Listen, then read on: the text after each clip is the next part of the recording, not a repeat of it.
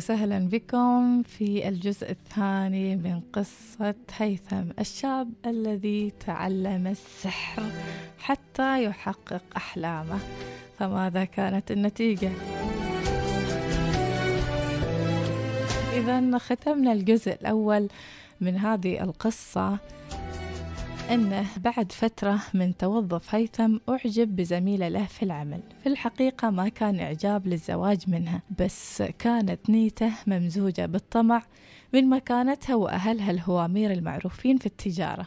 وهني كانت أول تجربة لهيثم في استخدام السحر اللي تعلمه من المشعوذ الكبير. واليوم نسأل يا ترى هل قدر هيثم انه يأثر على زميل تريم بسحره ولا لا؟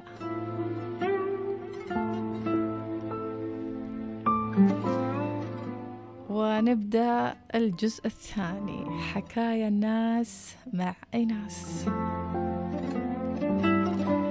ريم زميلة هيثم في الدوام وأصغر عنا بسنتين طبعا الكل في العمل كان يتكلم عن ريم ومشاريعها ومشاريع أهلها الكبيرة. فمثل ما خبرتكم قبل عن محاولات هيثم الكثيرة في الارتباط علشان يحصل شريكة حياة مناسبة لكن كل محاولاته باءت بالفشل والرفض. مرت السنوات ورجعت فكرة الارتباط تحوم في راس هيثم من جديد ولكن هالمرة بنوايا شر وانتقام عن كل الرفض اللي عاشه في حياته كلها. فكانت نواياه نوايا تملك واستحواذ على كل شيء ابتداء من ريم الجميلة والثرية انتهاء بخير أهلها وحلالهم. حاول هيثم يتقرب من ريم سابقا بس ما كانت تعطيه أي مجال فما كان بينهم غير السلام وبس. ففي مرة من المرات رسل لها رسالة يطلب منها أنه تعطيه فرصة وتتعرف عليه علشان يتم الزواج ولكن ريم رفضت بشدة بسبب طريقته المستفزة وكلماته اللي ما حد يقدر يستحمل إنه يسمعها. من الخبث اللي فيها فما كان منها إلا إنها تسوي له بلوك وتلغي رقمه نهائيا. وهذا اللي خلى هيثم يشتاط غيظ وغضب بسبب هالرفض اللي يتكرر معه ووصل حده فقرر أنه يستخدم السحر اللي تعلمه في جذبها له بعد ما يأس من موافقتها. بدأ هيثم في طقوس السحر وتقدم بعدها لخطبة ريم. كان الكل رافض قبل لا يي أصلا من الأساس بس كل شيء صار بلمحة برق.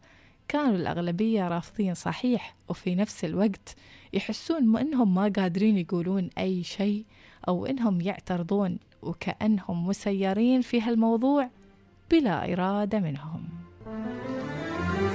فعلا تزوجت ريم من هيثم. كان الكل مستغرب في العمل من ذوق ريم موافقتها له بهذه السرعة بعد ما كانوا عارفين رأيها فيه من قبل.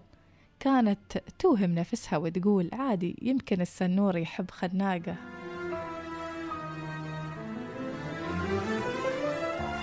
مرت الأيام بعد زواج ريم من هيثم لين ما يا اليوم اللي ممكن نعتبره نهاية لريم. كانت ريم تلاحظ تصرفات هيثم الغريبة وغيابه عنها بالساعات الطويلة هو يقفل على نفسه باب المجلس ولما يطلع من هناك يكون في أبشع حالاته النفسية والجسدية وكأن حالة من الظلام حواليه تنفر كل حد منه بسبب السواد اللي عمى قلبه قبل لا يعميه الطمع بحلال ريم وأهلها.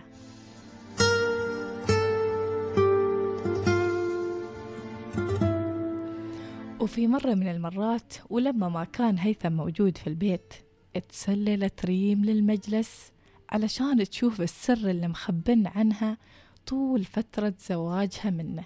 وهناك أول ما فتحت الباب أغمي عليها من صدمة اللي شافته. شافت الدم في كل مكان. فيران مقطوعة الرأس روس فيران طلاسم دمى قفول وغيرها من الأشياء اللي كلها تعطي نتيجة واحدة وبس ما شي غيرها. وهي أنه هيثم ساحر ويتعامل بالسحر والشعوذة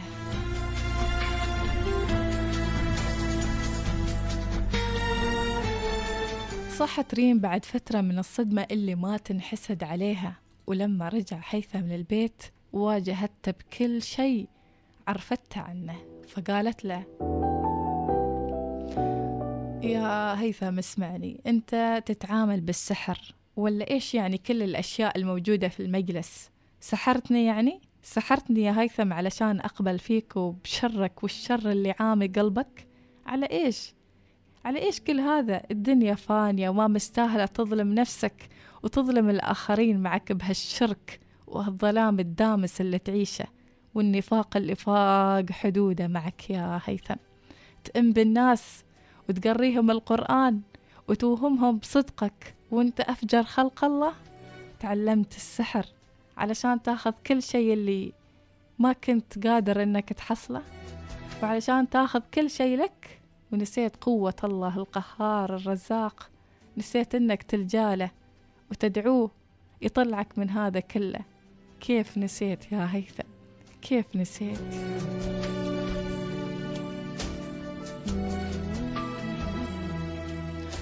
عصب هيثم من كلامها له وحقيقته اللي تعرت قدامها وصارت أوضح من الشمس.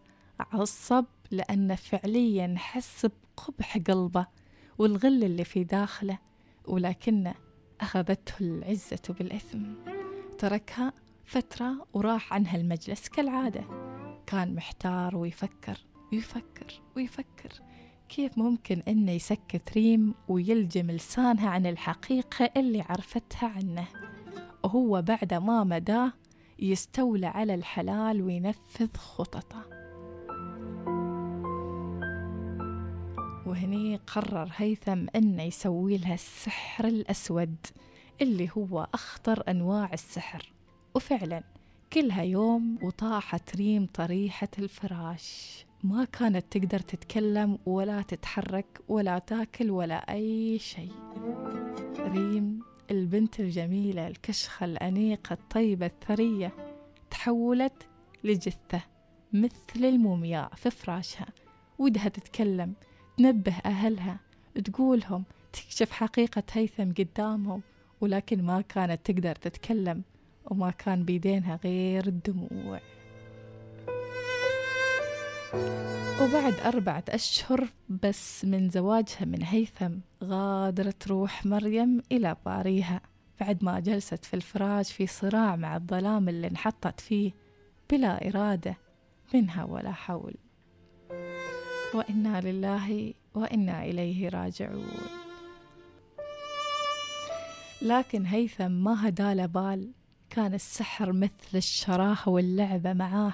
فاختار ضحية ثانية ضحية جديدة من أهل ريم.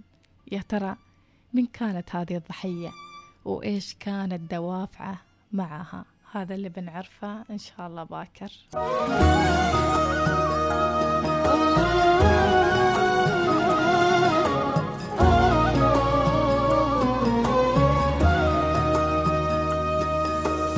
المفروض أعوفك من زمان.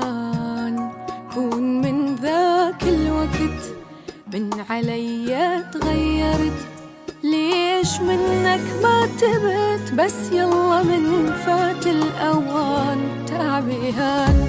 كل شبان الوعدني بوعده خان. الوعدني بوعده خان. أنطيتك فرصة تتغير. مثل ما انت ظليت غلطة عمري سامحتك هواي غلط عديت أنا ضحيت والحبيت والوافيت لك واهتميت شو أسوي لك بعد أكثر؟ كل شي وياك سويت كل شي وياك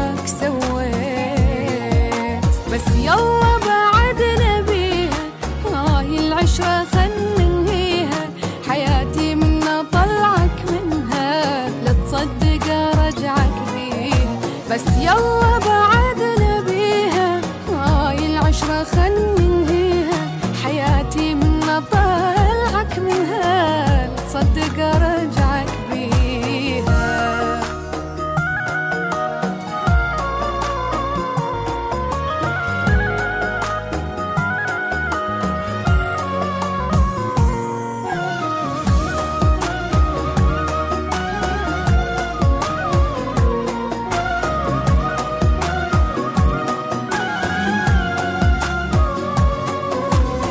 ما كنت أفكر للبعيد ضيعت عمري بغرام مو حقيقي وبس كلام. غلطت مرة وحرام ارجع غلط من جديد. شي أكيد ما أريد أنت حبك ما يفيد أنت حبك لا ما يفيد. وداعت حب لك عفتك وما نرجع حبيبي. خل اشتاق لك فترة بس انساك بعدين. خلاص يا عين لا تبكين وتسهرين وتحنين. هو اللي خسر كل شي. من فراق لا تخافين من فراق لا تخافين. صارت لي بعشرتك عبرة بعد ما عيد هاي الكرة. إذا هيج العشق ما أريده هاي أول وآخر مرة. صارت لي بعشرتك عبرة بعد ما عيد هاي الكرة. إذا هيج العشق ما أريده